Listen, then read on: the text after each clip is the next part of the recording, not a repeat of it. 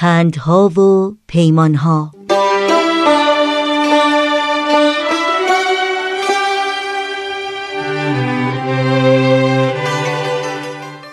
مهین زرین پنجه در خانواده هنرمند و هنردوست در تهران به دنیا آمد. پدرش نصرالله زرین پنجه نوازنده و معلم سازهای تار و ستار و مادرش صفیه یگانه سازهای تار و تنبک می نواخت.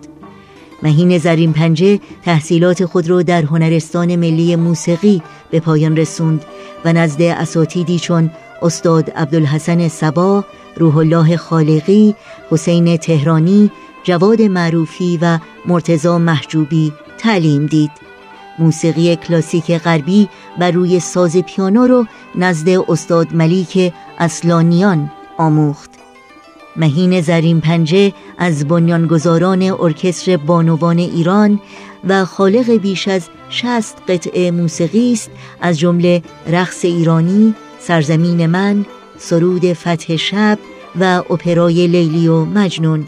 مهین زرین پنجه از معدود موسیقیدانانی است که قطعاتی رو بر اساس والس غربی در موسیقی ایرانی خلق کرده.